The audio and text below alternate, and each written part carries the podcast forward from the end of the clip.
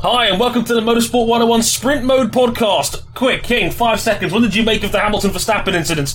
Don't know. Watch LGP instead. Uh, good idea. Cam, what did you make of Charles Leclerc? Hurry up! DN, I'm DNFing from the sprint. yeah, RJ, what did you think of the sprint race itself? Hatsune Miku car got 100 races on the board. Excellent. See you next week.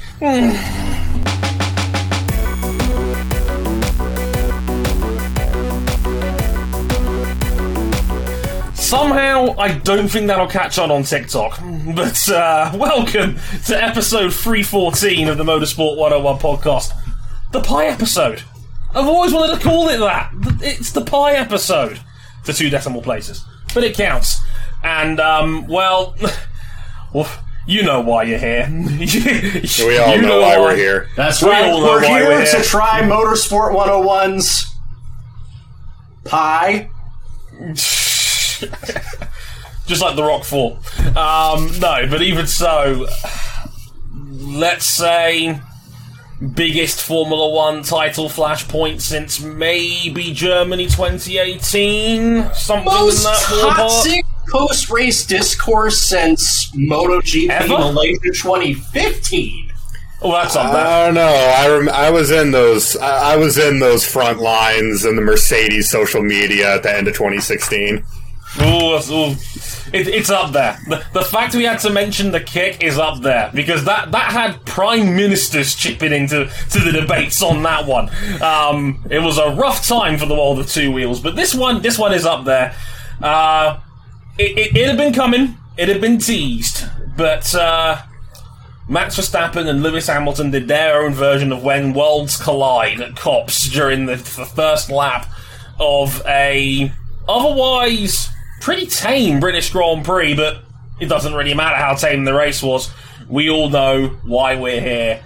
This was what we've all been waiting for. It seemed almost inevitable.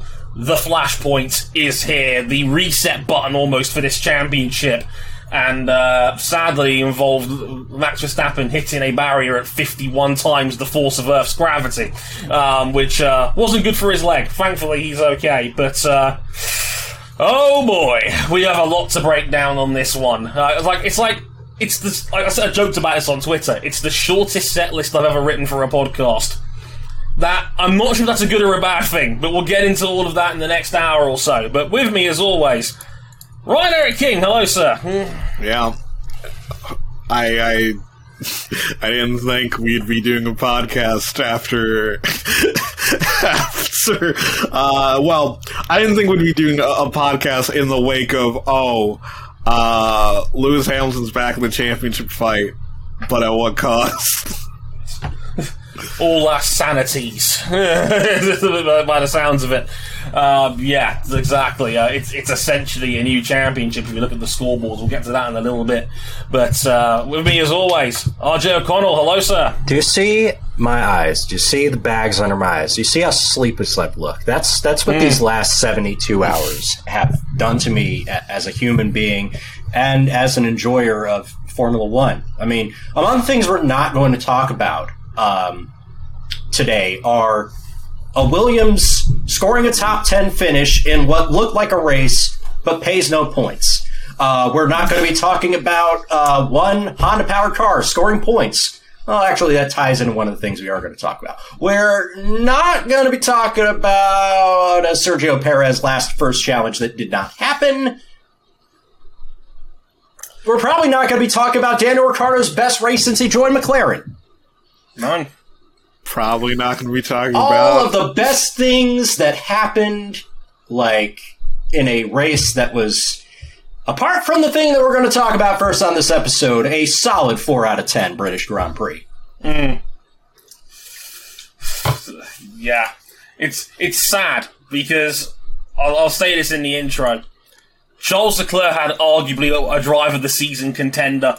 I barely mentioned his name in this script, and that's a bummer because I wanted to talk about that at length, but it it, it all pales in in its significance. Isn't that right, Cam? Yeah, it's merely a drop in the bucket. You know, in a weekend where we had NASCAR perhaps having their most embarrassing in in race moment since 2008. Yeah, I was up there. Um, doing their best IndyCar 2011 at NHMS cosplay. Ooh. In a weekend that showed us that Le Mans is probably going to be a meltdown with cars not even making a six hour distance at Monza. Those didn't even make the set list. Nope. Everything in the motorsport world paled in comparison to two cars going into a very fast corner and only one of those cars coming out of that very fast corner. I even appealed to them to talk about the pole to win victory for Team Kunimitsu and Super GT this past weekend, but just couldn't find the time. This was non-negotiable. I've barely got enough time to say congrats to the Milwaukee Bucks on their first championship in 50 years. Congrats to Giannis, all-round likable superstar. Congrats to him and the Bucks. Um, Over 50, over 10. what a monster! what a monster! Congrats to the Bucks. Um, you know, you know we chat basketball in the intro, everyone, so I have to get that one in there. Congrats to the Bucks. Congrats to Giannis. Congrats to the people in Milwaukee. That's uh, an awesome dub for those guys over there. Um, shout out to the Eastern Conference. Good, good to see you bring one home. Um, We take back the fraudulent MVP. We take back the fraudulent MVP ribs. Yeah, we'll get, get rid of that shit. So, yeah, there's only four bullet points in my entire script for this week. And, uh, yeah, one of them is the incident, and the other one is related to the incident. And we'll talk about the sprint race a little bit. But, But it's not a race. I, It's not a Yeah. race. Apparently. is sprint qualifying. But but we have to shorten it down to sprint because we have to say it faster. But apparently it's not a race, even though you could tell that Crofty and Brundle were trying every opportunity to call it a race. Even though it absolutely definitely wasn't a race on paper. I'm confusing myself now. Let me get let me get the housekeeping out of the way before I end up putting my tongue in the knot. Um, Places you can find us real quick. We're on youtube.com forward slash motorsport 101. If you want even more discussion about and dialogue about this after the podcast, I did a hangout um, on, on Monday night, the day after the Grand Prix. It was the most watched stream in the history of Motorsport 101. So thank you all so much if you haven't, if you checked that out already. Um, we had 72 people in it watching at one point, which is insane. So, um, thank you all so much, everyone that's tuned in for that. that that's a, the, replay that is available in full if you haven't checked that out already. Um, subscribe, hit the like button if you haven't already, and all of that good stuff. Thank you. There you go. Our a visual aid from a, gl- glamorous assistant, RJ O'Connell. We love that. Um, we're on Facebook.com forward slash Motorsport 101. We're on Twitter at Motorsport underscore 101. Um, and if you want to fire our personal handles, you can at Harrison101HD, at RJ O'Connell, at Ryan Eric King, and at C Buckley 917. Also, I want to mention shout out to you Facebookers. We're over 500 likes on the Facebook page now, so thank you. Hey. All the Facebookers that have come over, much Thanks, appreciated. Zuckerberg. Stick around, um, much appreciated. We're on Instagram at Motorsport 101 Pod, and if you really like, like us, you can back us financially on Patreon, patreon.com forward slash Motorsport 101. Five dollars gets you early access to all of the audio versions of the show. You can upgrade to 10 bucks for the video versions in full, and access to the supporters club of our Discord server where you can listen to these episodes live as they're being recorded. I can put this off no longer. Let's talk the British Grand Prix. You know what this is. The biggest single highlight of the 2021 Formula One season so far. Lewis Hamilton, Max Verstappen, two into the apex of copse, only one left. You know what happened next. Max Verstappen hurtles into the barrier at a force of 51 Gs. Thankfully, he was fine after a short checkup at Coventry Hospital, was released on the same night. Hamilton was tagged with a 10 second time penalty uh, for causing a collision. In a furious comeback after they only ran the stops on the day, he would make up a, good 11 seconds on the uh, net race leader Charles Leclerc, passing him with just under three laps to go to take his fifth win of the season, his eighth British Grand Prix victory, extending his record for more home wins than anybody else. But we all know that the post race coverage was brutal. Uh, fans on both sides clashing heavily on social media. Lewis Hamilton was racially abused on his Instagram page and the Mercedes Instagram page in the ensuing aftermath. Many were to blame Red Bull for fanning the flames of the situation. Horner, Christian Horner, Red Bull team principal, labeling Hamilton as dirty, saying you, you don't put a wheel there at Copse. Uh, Max doubled down when he hit Instagram after the race had finished. And, quote, Glad I'm okay. Very disappointed of being taken out like this. The penalty given does not help us and doesn't do justice to the dangerous move Lewis did on track.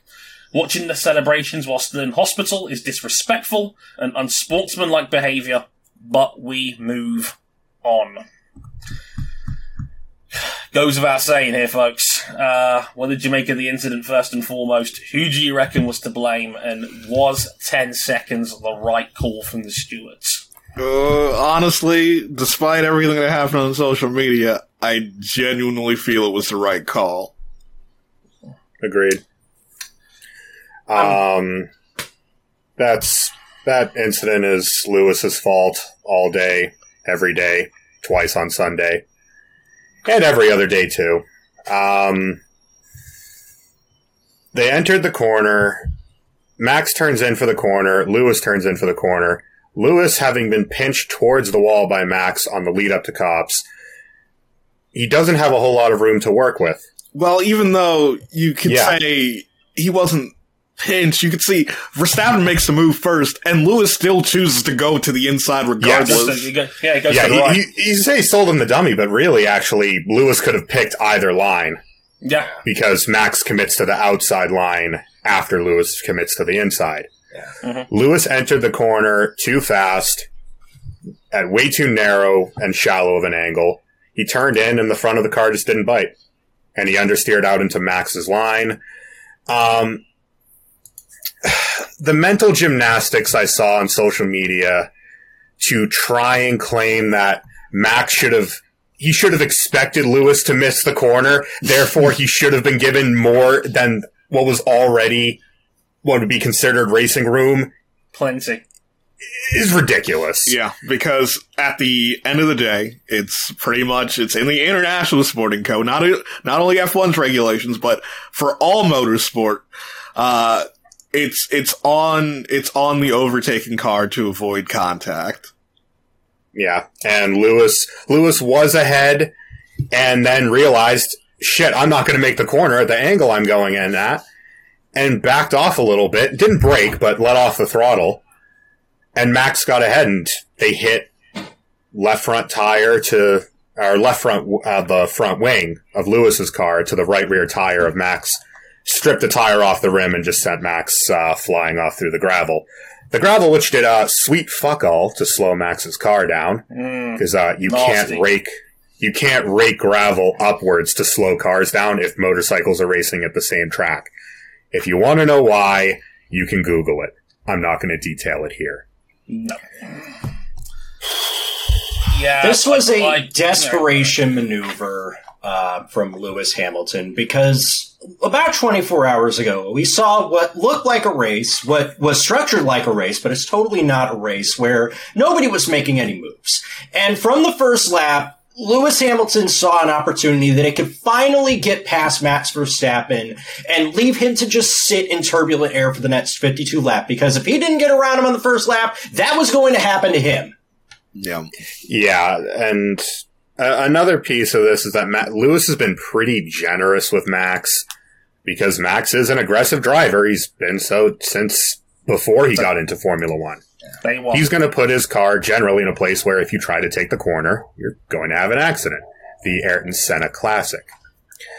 Earlier this year, Lewis could do that. He could let Max go and hunt him back down via the Merc's superior tire wear and race pace. You did it. Now, now, if Max leads lap one, he is going to drive off into the distance, and there is no living to fight another day because there is no fight. Right. This despite a heavily upgraded Mercedes. They brought near as enough a B spec car this weekend. Lewis got not pole. He got pre pole for the pre sprint qualifying qualifying session. Speed King. Uh, Max got by on the first lap of the sprint race and drove away. Yeah.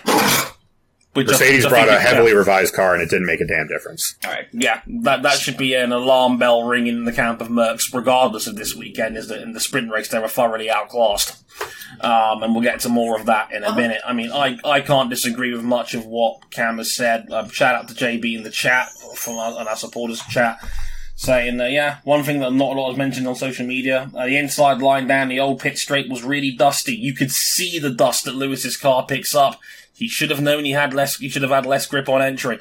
It, I, I completely agree with RJ. It was a desperation heave because it's a different ball game when the scoreboard says minus 32 next to your name and, you know, you've got two rounds left before the summer break and there would be a, it wouldn't be preposterous to have Verstappen have nearly two races in hand going into the break That's right. if that Yeah, was going to hold like- up. I- If if Max leads into Maggotts and Becketts, It's probably that, over. that's it. That's, That's it. right. Yeah. This race is Yeah, over. I- and Yeah, RJ I didn't say it was a deliberate move. Because No. I, I think No. that's No, one of the things that I think people have gotten twisted. I know MV33 Twitter is going to be in their feelings about this. Of course they are. Anybody who's a Max Verstappen or a fan, or anybody who's just somebody who's sick and tired of Lewis Hamilton winning, is going to feel that this is the most unfucking fair thing that's ever happened in a motorsport ever. Where Lewis Hamilton gets to send another driver to the hospital while he goes on to win the race, and Max Verstappen's just lying there in critical condition in the ICU with 12 paramedics or however the fuck they twisted it. I mean, look, yeah, that, that feels bad. And that feels unfair with how easily Matt Lewis was able to make back up the 10 second penalty because yeah when they admit when the stewards administered the 10 second penalty how are they supposed to know that this would come at a time where lewis hamilton was able to actually cut his way through all the traffic that didn't exist that's why they don't punish Well, they- based on the outcome of the results and i hope they never get to should that point No. it's Yeah, not they like the NHL where them. they double. It's not like the NHL where they double, where they institute double minors depending on whether or not a guy's face is busted open or not. no. The the times that the FIA has officiated based on outcome have been some of the most legendary flashpoints in F1 stewarding imaginable. Yeah, we don't want that. 1989 Japan, anybody? Mm-hmm. Mm-hmm. Yeah. So uh, it, it, it wasn't deliberate. It was just It's just desperation and foolishness. it was a That's desperation was. move that came off wrong. Uh, Yeah, I, I because just it. as well, Lewis Hamilton is lucky as hell that did not snap his front wing off in the middle of a 185 mile per hour corner. yeah, that's because fortunate. they could have very they could have very easily both ended up in an enormous crash. I saw that. Lewis was that my- also Lewis was also really lucky. A red flag came out, meaning that any damage he had on his car could be repaired. yeah. Yeah, he had a Mer- uh, he had a cracked wheel rim. yeah. Mercs said themselves, if it wasn't for the red flag, they would have retired Hamilton's car right there and then. So uh, the red flag literally saved Hamilton's entire race. Yes, he got really goddamn lucky on this one, and yeah, I'll openly admit. On Twitter, as I was watching it, I said drive-through penalty for what I think should they have, they should have given out. But I also thought, okay, on replay, there's enough mitigation here from, I think Karun Chandhok said it best during Sky's coverage. Both cars could have done more to avoid a collision here, but given it was an, a, a collision caused by Hamilton, given the corner, we're talking a 180 miles an hour corner here. Yeah, And the, the the, amount the of implication danger that Max, presenting, yeah. yeah, there, there's this implication that Max could have done more to avoid the incident. He gave Lewis more than a, he gave Lewis a car width going in, and then as Mm. he saw Lewis coming across, skating wide of his line, actually opened up the steering to give Lewis more room, and it just it just wasn't He enough. He tried. Yeah. He tried. Yeah. You can see Verstappen actively tried to avoid what the inevitable, I think, in this case. Um, So, you know, I think, uh, amazingly, after all of this, I think that the stewarding part of it was like the least complicated part of it all in the end. I was like, yeah, 10 seconds I'm fine with. No, I'm, I'm completely Yeah, okay I with don't have a problem with ten seconds. Which is either. a shame because, and it's a shame the discourse got so ugly afterwards because at the time it was hilarious seeing Toto Wolff sending emails in the middle of a race and having more get my FIA team radio of, of, of Red Bull and Mercedes politicking. Like, like that. that was hilarious. Like I compared it to Randall out of Recess, like just like just pure snitching. It, I thought it was funny as hell. Of course, it got sour on social media afterwards because that's the least surprising. Oh, surprising. you got part the two this. most toxic fan bases in all, perhaps all of motorsport, Mm. at each other's throats on every page, on every form of social media. Ever heard of that phrase when an irreversible force meets an immovable object? I prefer to call this mutually assured destruction. we That's it. are a we are at this point like a week removed from the fallout of England versus Italy. That penalty kick, the targeted abuse against the three players who all share mm-hmm. one thing in common more than just the England jersey, and they all miss penalty kicks. And what did we learn from this? Absolutely nothing. Because a whole damn lot of you wanted to end loose your inner Geert Wilders on social media, and it was not. No, because they didn't just. It's not that they learned nothing. It's that they learned that. Well, actually, there's zero fucking consequences for me saying these things on social media. I, I mentioned bad when, the when both hangout. parties uh, involved in running the FIA and Mercedes have to issue a joint. Every constructor had a, a joint issue a statement saying, "Yeah, this all this racist bullshit that you're spewing on social media that is fucked up, and that is terribly fucked up." But you know, you know who didn't issue a statement? The other driver involved in that incident. Says a lot, doesn't it? I hope Wouldn't it be the, fir- everybody. wouldn't be the first time Max sat on his hands?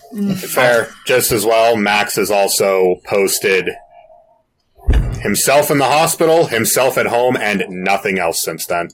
Nope. Total radio silence. Yes, Matt's just, like, just like the last time. Max is. I get it. Max is going to be upset, but I hope everybody remembers how indignant they were seeing Lewis Hamilton win this race and saying that that's the biggest bullshit argument. That's the biggest bullshit I've ever seen in a race. I hope everybody remembers how indignant they acted on that day. If inevitably Max Verstappen comes in with a premeditated wreck on Lewis Hamilton to try and pat out this lead. That's not going to happen. I hope it doesn't happen. It's, it's, it's, RJ, it's not going to happen. Because if it does happen, they'll just. We have precedent for this. Michael Schumacher, 1997. They're just going to kick him out of the championship. Yeah, and and it's in Max's best interest to finish every race because on average he's gonna finish better than Hamilton anyway. That, that's that's the thing going faith forward. in your driver and your team, you're thinking Max is going to be fine in the long term. Okay, i- if he's not, if he's not, if he doesn't have his bell rung, I think maybe the worst thing that's happened down the season. He's going to take a pen- power unit penalty because that whole chassis is a damn right. is. The car is the write off. Yeah. So I'm thinking that's probably the worst thing that's going to happen. But categorically speaking, this Red Bull is so far ahead of the Mercedes right now. I'm thinking I would stop cat catastrophizing that this championship is over because Lewis Hamilton cut the lead down to eight points with one race to go before the summer break in a 23 race season. Where we're not even close to halfway yet. All Max need Max can't dwell on this. You know what Max needs to do? Go keep doing what he already was doing. Yeah. He had a 33 point lead. Uh, his car is, so far as we can tell, categorically faster than the Mercedes right now. This was Mercedes land. They were dominant here before the turbo hybrid era. And in the sprint race, Red Bull beat the fucking brakes off of them. Yeah. Mm, Yeah. He Like has the said- car, he has the team, and he, he has the talent. He can't dwell on this. Move on. Yeah, I saw I saw a lot of people make comments that oh well, this just proves that Hamilton's got better composure. To which I say, you've not been watching this season very closely. Bullshit. Matt Lewis is the one who made the mistake. Yep. And Lewis has made multiple mistakes over the course of this season. He made a big one in the sprint race by giving Verstappen track position back. So They like blew the start. he blew the start and he gave Verstappen all the wiggle room in the world to take pole position in the sprint. And he was looking good to retain the lead on the most important lap of the Grand Prix, the first lap. Because we also had a sprint race played out, and we knew if Verstappen had got a clear lead at the end of the first lap, he was probably going to go off into the distance again. Max, if Max has, has got any wits about him, if he if he really has matured as a Grand Prix driver since the early days where he turned a lot of incidents into, dod- into, dodgems and bumper cars. He'll know that he's got every tool in his arsenal to win this championship right here and now. And that if anything, If he's a future world champion, this is where he proves it. yeah, and I, I don't see any reason to doubt that. And if anything, the person that needs to sit down and think about what they need to do to try and mitigate this gap, it's Lewis Hamilton. Right. This is the most human Hamilton's looked since at least 2018. And don't get me wrong, we are comparing him to the godlike status that his 2019 and 20 se- 2020 seasons were. But if the, the the harshest thing we can say about Max as a driver this year was a couple of track limits excursions. Yeah. He's been pretty outstanding. The harshest thing I can say is his response on social media after. And when you've got one side of the, when you've got one fan base who didn't need any excuse to be a bunch of racist assholes, given an excuse, and you've got the other fan base in Max's mentions, disappointed that he wasn't sufficiently injured to miss Hungary, you're gonna be a little bit pissed off. Yeah, it's it's it's Both Which- both fan bases come out of this looking like total fucking clown shows. Formula One brings Yeah. out the worst in fucking people more often than not. We saw it here. We saw it hmm. after Canada in 2019. It's people want to tell me that this is the mo- these are the most educated and sophisticated fans in all of motorsport. when when I see them, I'll let them know. You know, I, to that point, you know, when everyone's when everyone calls each other's frauds, when I see Sebastian Vettel's four world championships, by the way, Sebastian Vettel, what the fuck was that in the race? Such a good weekend, down the drain after six laps. I digress. When I hear people call every result they don't like a fluke, I just think, hmm. You know, in the pinnacle of motorsport, I'd like to think that someone couldn't fluke a championship or four world championships or seven world championships and race wins and qualifying positions and so on. I'd like to think that those, I'd like to think that the pinnacle of motorsport isn't a fluke. because and to, to follow on from RJ, and this segues us nicely into the reaction in the aftermath of all of this. If there's one thing I've learned over my years on Twitter, and I've been very vocal on Twitter over the years, and everybody else in this room knows that, it's that sports rivalry is based off hate. It's not based off love and respect and No, sportsmanship and hate, appreciation. pure, unfiltered hatred. Yes, it's based on irrational, paranoid hatred. And this was the biggest walk-in example of that. And this is just speaking from personal experience, and because I've been on Twitter since 2010 talking about Formula One in some capacity. You're dealing with the Hamilton fan base, which is an incredibly defensive fan base because they feel like their man is constantly under attack. Sometimes rightly, sometimes wrongly. And obviously, the the extreme end of the wrong we saw on Instagram this past weekend. We saw on social media this weekend. But also, he, there's a lot of people that feel like they have this persecution complex that Lewis is beyond criticism and that any sort of outside mitigation like this like I'll give you an example last year I talked a lot about how great the W11 was as a racing car I mean shit it won 11 out of the 17 races we had last year and I was won like 15. yeah, could have easily won 14, 15 of those 17 rounds. And I got carpet bombed by people, even people I would consider friends on Twitter saying, you're being disrespectful to Hamilton's achievements. And I'm like, well, no, because there's a thousand people in that factory in Brackley that put together the car to make him a success. Yeah, Like, the and same people who were bigging up the all those thousands of people back in Brackley have been crucifying them and insulting them this year because the W12 just isn't quite there. Yeah, Swings and roundabouts. Because as much as people say they care about the employees who work for the team, as They much don't. as the fans say that, like they don't realize that, like They only care when they're when they're putting their driver in a position to win. yeah, where where Formula One is never and has never been an individual sport.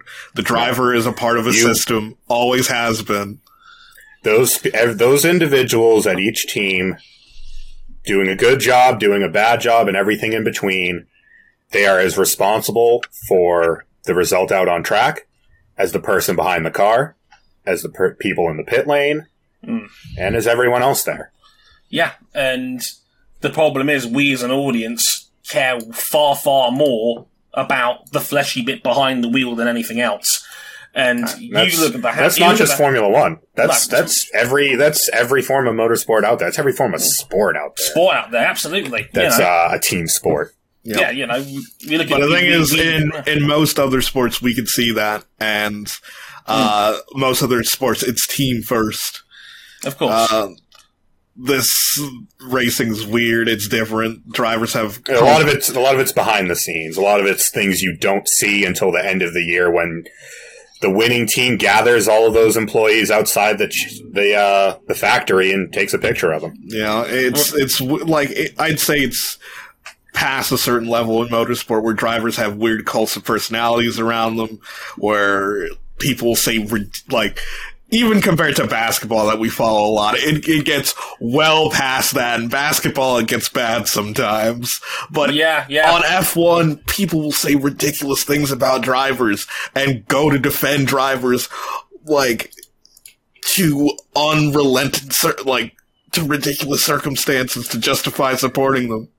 I was Yeah, going to say, and- like, it, it's it's a huge it's a huge personality driven sport. Now, even more so, I would say, in the last couple of years, I think Drive to Survive has had a factor in that as well because it's a lot. Well, we see it. We see a lot more of that personality Yeah. because we're just. It's a more connected sport. Formula One was one of the last major series to get on the social media bandwagon. Thanks, Bernie. Now it's now it's just content all hours of the day, every day. But again, yeah.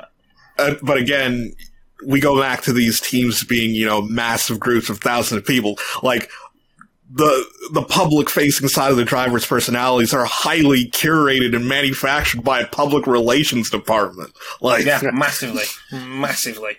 Like, and that goes to everybody. So when you compare that incredibly defensive Hamilton fan base to the incredibly aggressive Verstappen fan base, the guy that, in my opinion, and correct me if I'm wrong here, is curated to be the personality of the old school, the Ayrton Senna, the mad aggressive guy, the I will, the I'm going to run over a line of puppies if it means it's, it will win me a Grand Prix. That sort of ruthless aggression vibe that has made him the superstar that he is now. I have no doubt about that. It's, it's made him a tremendous racing driver, and he's going to go down as one of the all-time greats. I am dead certain on that.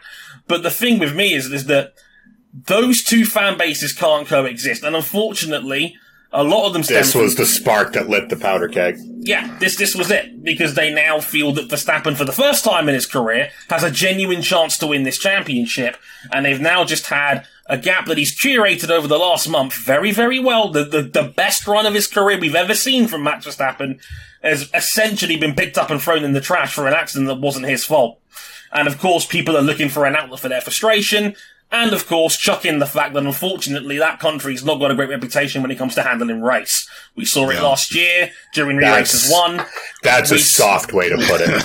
I'm being kind here. I'm being very generous when I say we're, this we're, is we're the not country- we're not swinging hard like the well. There's your problem podcast. and, and I can, and I can tell just- you that I'll, yeah, I can tell you that I'll, that there, that we know some people who live in those parts that are sick Hmm. of how their uh, their compatriots act. Let's just Yeah. say. Yeah, let, as they should be. Let's just say one country came up with the hashtag of kneeling is for idiots last year. I'll give you a hint, and it may surprise you, it wasn't the UK. It's, it's not. I know, the, It it's, I'm not very well, it very well could have been.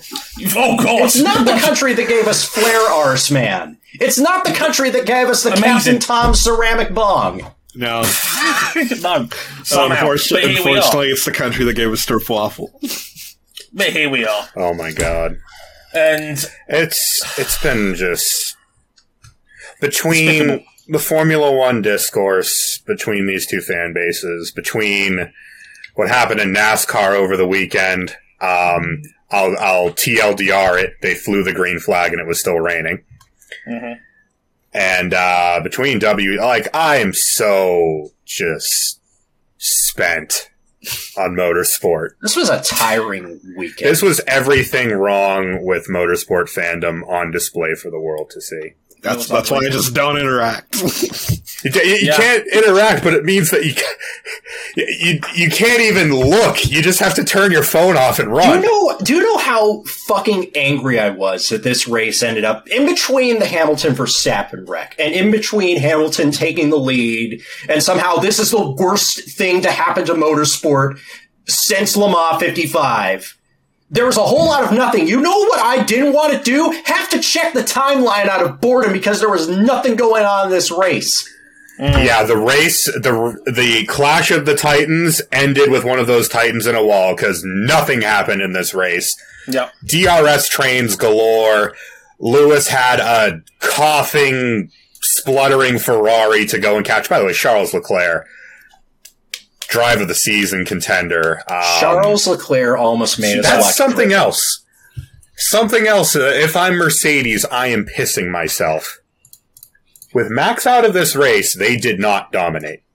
They were comprehensively quicker than everyone else in the second stint on hard They, tires. they had to They it. did not dominate this race. They had to Uh, learn it. I don't know. It's the the, the they had to earn it narrative is a bit because with if No, it- it's not that. It's not that they had to. Just the fact that in the first stint, Lewis couldn't catch Charles, which is just a weird visual when you get when you realize where Ferrari is relative to Mercedes. It's what open air does for you. But uh, no, look, I, I and this this was one week after the Hamilton Commission report came out as well. I'm just sitting there just going, it's it's not it's, it's not a good week in the UK for for black athletes, the education system, and we'll be talking about the Hamilton Commission down the road at some point. But uh, just. It's not been a good week for black athlete relations in the UK, and really what made. And I I talked about this a little bit on stream as well, but I just said what startled me about this the most was how many high profile and prominent figures in F1 were surprised that this had happened. To which I said, Have you read a newspaper in the last week? Like, this was inevitable. Have you been on F1 social media at all? This is always this is always boiling under the surface. You see hints of it on the timeline. Because for This time it the, just boiled over. because for the most part the teams honestly just don't care. So what happens on social media doesn't affect No, what but the, happens no, on but the the track. sport themselves just don't just don't seem to keep track of it. No, look, they don't care. And, like, I found it startling. Like I said, I found it startling that so many people were surprised this was going to happen. Where if you're a black guy in the UK and you've read a newspaper in the last week, this was inevitable. This was always going to happen. Like, like F1 was like most trends. F1 are extremely late to this. The like the new, the newest brand, and I hate even using this, the newest wave of racism, i.e., going after people on Instagram, has been a thing in the UK with football for the better part of a year. Wilfried Zaha was the first major victim of this for Crystal Palace, and this was at the start of the last Premier League season back in August. It's happened to Fucking him. rampant. Raheem Sterling, of course, the Euro incident. Marcus Rashford has had it multiple times. You know, Ruben Loftus Cheek, Jude Bellingham, who, who plays for Dortmund. This has been a thing for a year. Now, I'm not saying you've got to follow football necessarily to be on the pulse here, but this is this was front page news in the UK, and the Euros was the biggest example of that, and obviously the massive outpouring of national debate and talk and controversy that came as a direct result of this.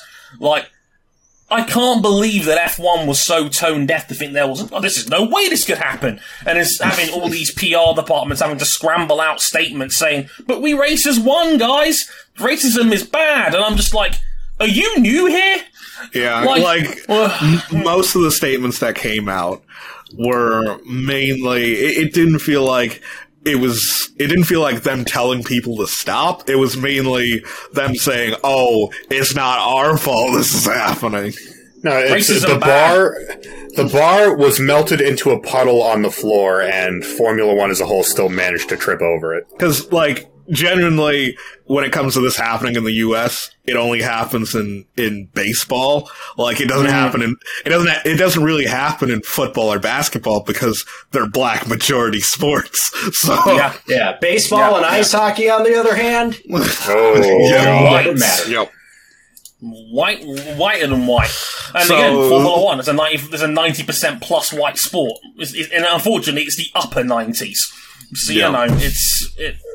You know, it's, it's the Hamilton, it's the Hamilton report proved on his own team. What did we make of every single like the big the, the core three at Red Bull winding this up from Horner's like, you know, I hope he's proud of himself, you know, for being Honestly- an eight time world champion. Helmut Marko saying he should be suspended for a race. Honestly, that's normal. That I, I Yeah. don't like. I'm not surprised. What they did was not bad because again, Yeah. they didn't make it about race. No, they were they were at worst unprofessional and angry that oh um well well north of a million dollars just got written off in a cost cap era. yeah. Their driver was in a 51G crash and thankfully doesn't appear to be concussed, but they didn't know that at the time. Um angry team principal and team staff angry that their driver got taken out. Yeah, that's fine. Who fucking cares? That's fine. I, Like, and it's Helmut Marko. Like, who cares what he has to say anymore? Yeah, we, like, we again, need, we uh, need do to, you guys as a use whole, no, we need to stop feeding the troll that is Dr. Marko. In general, we need to try our best to at least feed him less. Yeah, but pe- people tried to throw this on Red Bull that they were inciting a mob. They were mad. Yeah. Cooler heads will prevail in the next couple days. We'll all move on. I hope so. The I- people, the people on social media who wanted to be racist, they didn't need a fucking excuse. yeah, Thank you. Thank you. I saw so many people spin this up like, oh, well, Red Bull fan the flames. No. As guys who, like me, that have been on the receiving end of this, trust me when I tell you this. If you want to be racist to someone on the internet, you do not need any extra help. Yeah, and Trust me. like this is box standard for just sport in general. Teams will not only be emotional when something bad happens to them, but also advocate for penalties. Like this is Why normal. Yeah, Like, like, the the gesturing that Red Bull's going to go hire a lawyer. Honestly, I think it's just hot air. I, I, I, I think it's hot air. Also, also, number one, they don't have to hire a lawyer. They have a legal department. They, yeah, you've got your own legal department. Every team's You- got one. Yeah. So like, it, it's just hot air. They're just angry. Would be, Ignore it's- them, and they're whining. would be funny but if that had is, actually we- gone through down the road and Hamilton did get suspended. So now we can say that Max Verstappen only won because they lawyered up to get Hamilton suspended for race and because he had the best car. Well, maybe Lewis shouldn't have missed the corner. yeah. Yeah, look, it's it's. I've said it. I said it on Twitter to, to, to a good friend of the show, Stuart, uh, a couple a couple of hours ago. I said, "Don't look at F one team bosses as team bosses. Look at them as politicians, and it find and you'll find that their reactions are far more relatable in the in the Yeah. in the grand context of sports. They have Fundamentally, to- they are politicians. Yeah. They have they have they have nothing to lose in saying, "Hey." Maybe they should suspend Hamilton for a race. The worst thing that they'll happen to them is that they'll get dunked on for a couple of hours on social media, and that's and, irrelevant. and the upside is Hamilton does get suspended for a race. Why not? What they have nothing to lose, right? And yes, everyone everyone on Twitter will say that they're whining and they're being bitchy. Well, of course they are. That's the point. Toto Wolff literally ran to the steward's office the first chance he could get to plead his case. he Yeah, sent They're all Michael as bad Masi as an e- email. They're all as bad as each other. Some are even worse than each Yeah. other, but you know, uh, Ferrari isn't really in a title fight, so they don't get a chance to, you know, use vetoes and shit. No, no, circling back to the emails thing, I do find it hilarious that uh, ever since the FIA started, ever since FOM started broadcasting messages to race control, Toto's mm. refused to talk to Michael Masi over the radio, just sends emails. It just Can't sends imagine email. why. And Michael mm. Masi. I hope this I- email finds you well. I hope Michael Masi is deeply relatable because I barely check my emails either, for better and for worse. Although, uh, admittedly, what what am I going to be sent? Uh, tailor-made job postings that are not what I'm looking for, spam email, advertising solicitations from a certain male grooming company. Who, who knows? who knows? Well, let me tell you about the lawnmower 4.0. Whoa, This- whoa, wait. Whoa, whoa, whoa! The check hasn't cleared yet. Um, no, but the the- point the- is, is that look, see, they're politicians. It's their job to be angry. It's their job to literally throw their toys out of the pram. Yeah, they, they're more or less they are their team's liaison to the FIA. Yeah. We They are don't like politicians. We, we, we just don't like that on social media, even though I guarantee if every one of these motherfuckers were in Christian Horner's shoes, they do the exact same goddamn thing. Oh, if, If roles are reversed, Oh, God, yeah. everyone still deserves the same penalties, Mm-hmm. and all the same equivalent people on the other side are going to be saying the same things. Yeah, Yeah, where it's like, how could Toto say these things? Look at everyone on social media being insensitive about the Dutch. Oh my god. Where's Nigel Powers when you him? implausible. Implausible. No, like no. It was okay. It like what Red Bull did was a perfectly normal sense of team principal anger. It is not an excuse. And the worst thing you could say is that you could, you could say that Red Bull was slightly unprofessional. Even so, it does not excuse the disgusting behaviour of people that had to go onto an Instagram page and start hitting monkey emojis on their on on Merc's and Hamilton's Instagram pages, which they know full well. Instagram have, have publicly said it themselves that it bypasses their own terms of service.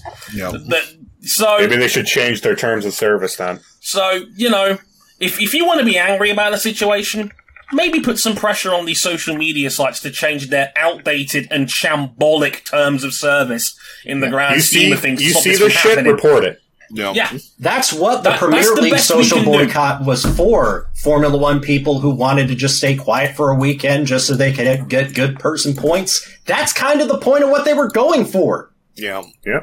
Where it's like, hey, if you don't change your terms of service, we're just not going to use your service.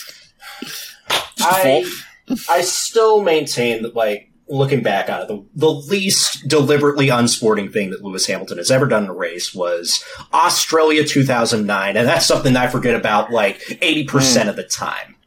This was more just a careless accident.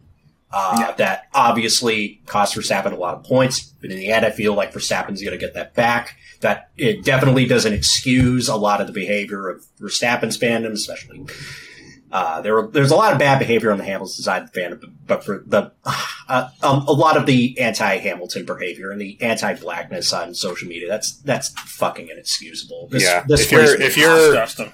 if you look at this and the first thing you decide to do is to go be racist towards Lewis over it, go fuck yourself. Yeah, And uh, us within F1, please don't turn a blind eye to this. Please do not say they're not F1 fans. They are. That's why they're doing it in the first place. yeah, Yeah. This is part of your fan base. Yeah. If, if you don't acknowledge that part of your fan base is problematic, you're never going to fix the problem because you're going to be like, oh, It's, Not it, bail- us. it bails them out. yeah. Yeah, yeah. RJ, should we talk about the should we talk about the sprint thingy? yeah. The the the race that wasn't a race. They'll tell you that it's not a race; it's a sprint. It's the first running of the Formula One Sprint Series. It's a brand new format designed to make the weekend more interesting. They lined up based on the results of Friday pre-sprint qualifying. As we mentioned, Lewis Hamilton became the first Pirelli Speed King Award winner. Congratulations, he has won the King of Speed, the title track of Daytona, USA. Uh, of course, he lost out to Max Verstappen, who won the sprint comfortably. They all celebrated with a lap of honor on a shoddily made bus sponsored by a crypto firm with old school REITs making a return. Because say, we got REITs. We got REITs back, and George Russell finished top 10 in a race structured event that is totally not a race that didn't pay points. Could you imagine, Only, like, only George Russell could finish P9 in a race session I don't want to go back and to. not score points. I know we just talked about the Hamilton Verstappen thing for a good 50 minutes, but could you imagine how wild weekend had to be where George Russell not scoring points again is like not even in the top five most upsetting storylines of a Grand Prix weekend at this Not even point. close. Yeah, because he just he just dropped like a stone in the race, Yeah. uh, basically from lap one.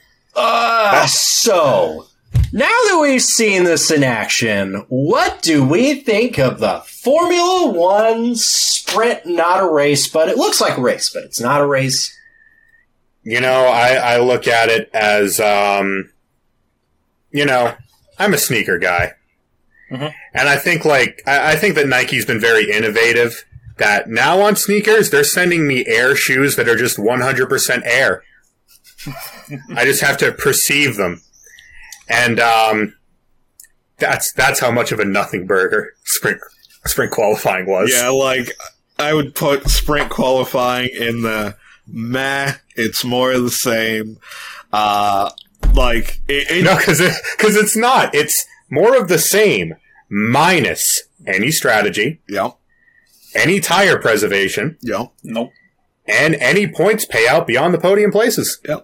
Like honestly, if God, I, I hate that the teams so hardly fought against the idea of any partly inverted grid ideas FOM wanted to try out in sprint qualifying. Just like literally anything to make this holistically different and more exciting. They're like, let's not do that. Well, because you have to think, uh, who, how would they decide the reverse grid if in Q3 nobody went out because they're all trying to get 10th in Q3? Yeah, well, Whoever's furthest back in their garage. well, I'm pretty sure they would find a workaround for that, like give points for qualifying instead of the sprint. Yeah, I was going to say they might do what touring cars did in the in the BTCC, where they where they draw a number out of the hat for the Yeah, amount make of it positions they random so you don't know. between like But maybe the, six but the and problem ten. is that un- unless it pays the same amount of points as the race, people are going to try and get in pos- the best position possible for the race itself because it's just worth more points. And you know, next year might not be such a big deal with the dirty air. We'll have to wait and see. Yeah. But uh, with these cars, track position is so much more important than anything else. I will say Yeah. that the Formula One sprint is a success in one regard. It's inconclusive whether or not this was a failure. I don't think it was a total failure, nor it was. Uh, in short, I think I need to see like a couple more of these before I really get an opinion on whether or not I like this. But this didn't flop nearly as hard as 2016 elimination qualifying. No, nothing ever could. This Yeah. wasn't as overly co- stupid and complicated as aggregate qual- one shot qualifying from the mid 2000s. Yeah, this this didn't flop, but there are certain things that are almost universally disliked from from the branding, which they since uh, one thing that that Ross Brawn was dead certain on was that whoever starts the Grand Prix first is winner of pole. People mm-hmm. obviously don't like that. People feel like no, whoever's fastest in the actual qualifying session on Friday should be should be called the pole sitter. People Yeah, were trying to fine wind when up Nico people- Rosberg about it. I was just going to say that, yeah. Like, RJ Redmond was like, people were giving Nico Rosberg the well actually treatment because he dared speak out against that idea.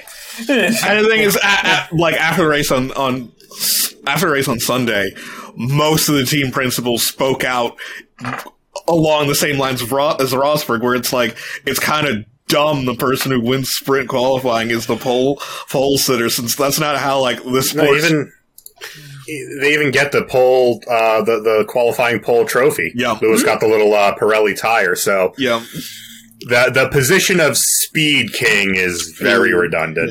The king of speed. Empress. and again, all the other branding around it, where it's the, where FOM like they feel like they're being traditionalist by saying, "Oh, there's going to be one race in a weekend," which all you do is just make a massive workaround so you don't call sprint qualifying a race, which is by definition a race because you're out on track racing a set dis- distance wheel to wheel with other cars. By all definitions, it's a race. It's a race.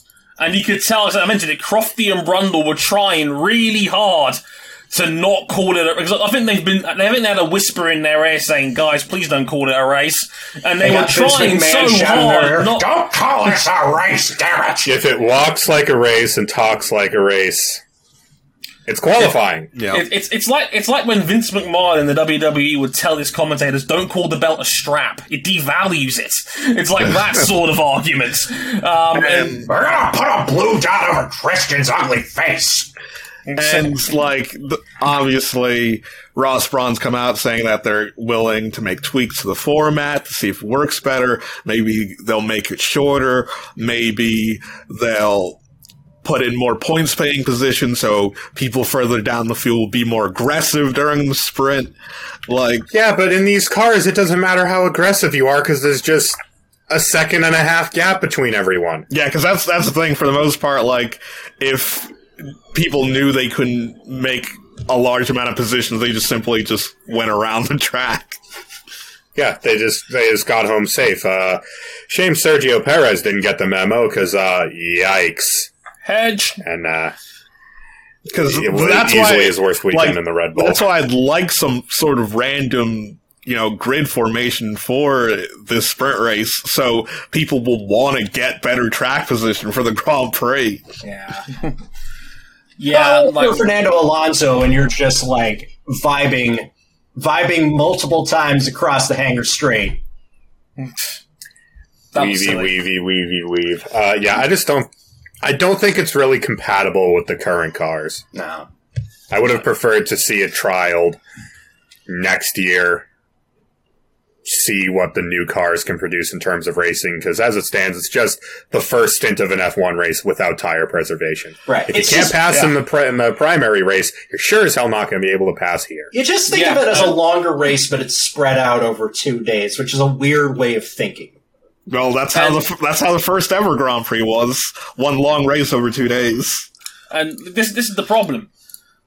You kind of gave the game away here because I was less enthusiastic about the Sunday Grand Prix having watched the sprint race, knowing that Verstappen was faster in race trim. Yep. So I, I, I'm si- I'm going to bed on Saturday night now, thinking, well, barring shenanigans, Verstappen's probably won this race. Now, obviously, that didn't happen on the Sunday. We got, but uh, we got certainly got shenanigans. we got shenanigans, but the point is, you don't bank on shenanigans going into a race weekend. You get two or three of those a year on an average F1 season. Yeah. You know, we, we've already used up our, alloc- our allocation for that, apparently. So, Though, though pulling pulling back the curtain, like the reason why they did this was clear once everyone still tuned in for qualifying on Friday. Now, like F1 just inadvertently made their TV rights a third more valuable because hey, you get three competitive race days over a Grand Prix weekend now, qualifying more on competitive races, Yeah. more butts in seats on Saturdays, baby. Yeah, Which is what yeah, qualifying saying. on Friday, the sprint on Saturday, race on Sunday. which is what we said in from day one. Yep. This is what I said from day one. Ross Brawn didn't have to compare it to T20 cricket. He didn't have to compare it to the 100 to say, oh, you know, this is why we think this is awesome. Just say, we think we've got more meaningful action over a weekend by doing this. Even though FP2 is even more redundant now. You can't say that because then that's just you blatantly saying, "I just want more money." No one likes that. It's just it's, just honest. more content. Yeah, Indeed, and that's not inherently a bad thing. It's just in the context of where the sport is at at the moment, it was not going to move the needle anything more than what we've already got. Um, and I think we're going to. This experiment was better off being trialed next year when we have the new car package. I, think. Well, the thing is, they were always going to trial it this year. It was just assumed that Yeah, this we- year we- would be the the first. Yeah, it'd Yeah, be the first this, year with uh, the new regulations. Yeah, this year wasn't meant to exist. Um, And- as it was. and they want to trial it as soon as possible because we're at the point where a lot of TV contracts are up for renewal. So it's like, Uh, hey, if we give you a viable product now, it's like, hey, this is what you will get under the new contract. It's, yeah, three three days of action. Three days of action. No, I get it. I don't think it's objectively terrible. I think it was fine for the most part. I just think that it was not the solution that the the sport is trying to solve. And that's also- gonna come from what it- the what it does is the it- format. It takes the tension out of regular qualifying anyway because you know that isn't actually where people are starting. Yeah. But it is where they're starting for the sprint. But that's not the race, King. But it is a race. No, it isn't a Unless they race. say It is- it. Uh, like, I, I quick, think yeah. it would, like, I, I like it, but it's not different enough. They need to do No. something to make it more different, more unpredictable. Truly, But- what they advertise it as. I was like, King, if you're gonna if you're gonna open Pandora's box and change the weekend format for the first time in over a decade and a half, go all the way with it. Invert the top eight spots or something like that. Make it like make the other guys have to work a bit harder. Don't get me wrong. I know no team would ever agree to this because why would you want to give up your slice of the pie? Yeah, but because they didn't agree to it before, which is how we got to this. And yeah, I think exactly. I think, I, again, it's to the point where it's like, hey, if the FOM can get the FIA on board, they don't need the teams to agree to it. They just force through the change. John, listen up. Mm. Well, he ain't going to be president for much longer, so. John, t- tell your next man, all right? Listen, listen. Get a nice lottery wheel on Friday night after the qualifying session. You did a good job of putting that at 6 p.m. That was a good move. It was a clever move. People can get home from work. Yeah. Good thinking. Good thinking, because I did, I did say that that was going to be a problem. They actually addressed that. That was a Yeah, clever they're move. like late on Friday, like pretty much as late on Friday as they could put it. Yeah, it was it was six p.m. UK time. So most most people here finish work at five in the UK, so they could get home and watch it. Good thinking. Get a big old lottery wheel. Put a whole bunch of balls labeled between five and ten. Have one pull out of the hat at random, and that's how many positions you invert. Problem I- solved. Because the hmm. thing is, uh, because I always talked about them doing this, like for the race between you know qualifying and the race originally, where they sort of do what the NBA does, where the NBA for the NBA have the draft lottery, which is Yeah. uh, it's not completely random. It's weighted No, based on how weighted. bad you are. I Yeah. think F1 should do it for the sprint, but it's weighted on how well you do in qualifying. So you're more likely to be up front if you do well in qualifying, but it's not guaranteed. So like you would do maybe like twenty five percent of the balls maybe at five, and then maybe like twenty at six, and then like you know seventeen at seven or something like that. Yeah. Um, So so teams still have a reason to push during qualifying, though there'll still be the off chance that it's like, oh, we we were on pole, but I guess we drew we drew the seven ball, so we're starting like, seven. We drew ten. Shit. Yeah. Um, you know, it's like that. Actually, that I'd actually pay him because I something because the British Touring Car Championship did that for a good while, and it was it was universally liked. They even got one of the drivers to pull the ball out of the hat. It was like, Yeah, oh look, just- here's Rob Austin. Just make it less predictable. Agreed. Agreed. Like, like the I'm a cricket fan.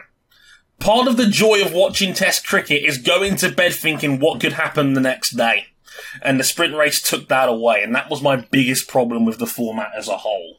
So yeah, I think that would be I'd actually be all for that. I said if you're going to open Pandora's box and change a well-liked weekend format, go all the way with it. Don't hold back on this because this was too similar to what the Grand Prix ended up being, and that's Exactly. not great. Mm-hmm. Should we get out of here uh, bef- before we inevitably get abused on Instagram? Um, places you could find us real quick. YouTube.com forward slash motorsport 101. Thanks for watching and subscribing, everybody. Uh, thanks to uh, well, everyone on Facebook, facebook.com forward slash motorsport 101. We're on Twitter at motorsport underscore 101. We've got RJ O'Connell. You can follow him on there at Harrison101HD for me, at Ryan Eric King for Ryan, and C Buckley917 for Cam. We're on Instagram at motorsport 101 pod. Check us out there if you haven't already. Um, and of course, you can back us financially on Patreon, patreon.com forward slash motorsport 101. Uh, five bucks gets you all the audio episodes on early access, ten bucks for the video version, and live access via supporters uh, club on our Discord server. We'll be back next week to talk the penultimate round in the Formula E Championship. We're going to London, baby! My hometown! At the Excel Centre. It's going to be, uh, interesting, given that layout, given the challenges that, that that's going to be on. That's going to be a very interesting weekend of racing, I think, indeed. And we'll break all of that down on next week's show. But until then, I've been Dre Harrison. They've been RJ O'Connell. They've been Ryan Eric King and Cam Buckley. We're going to go off and have a huge fight. See you next week. Sayonara. Congratulations to the Baltic Dynasty. Circle K Racing did it again on the highways and byways of Nice Palanga, touch. y'all. Yeah. Bye. I can't believe they did it, despite being four laps down at one point. You might bring a GT3 car, but you can't beat Circle K. Unless you're 7 Eleven. Then you're out of luck, pal.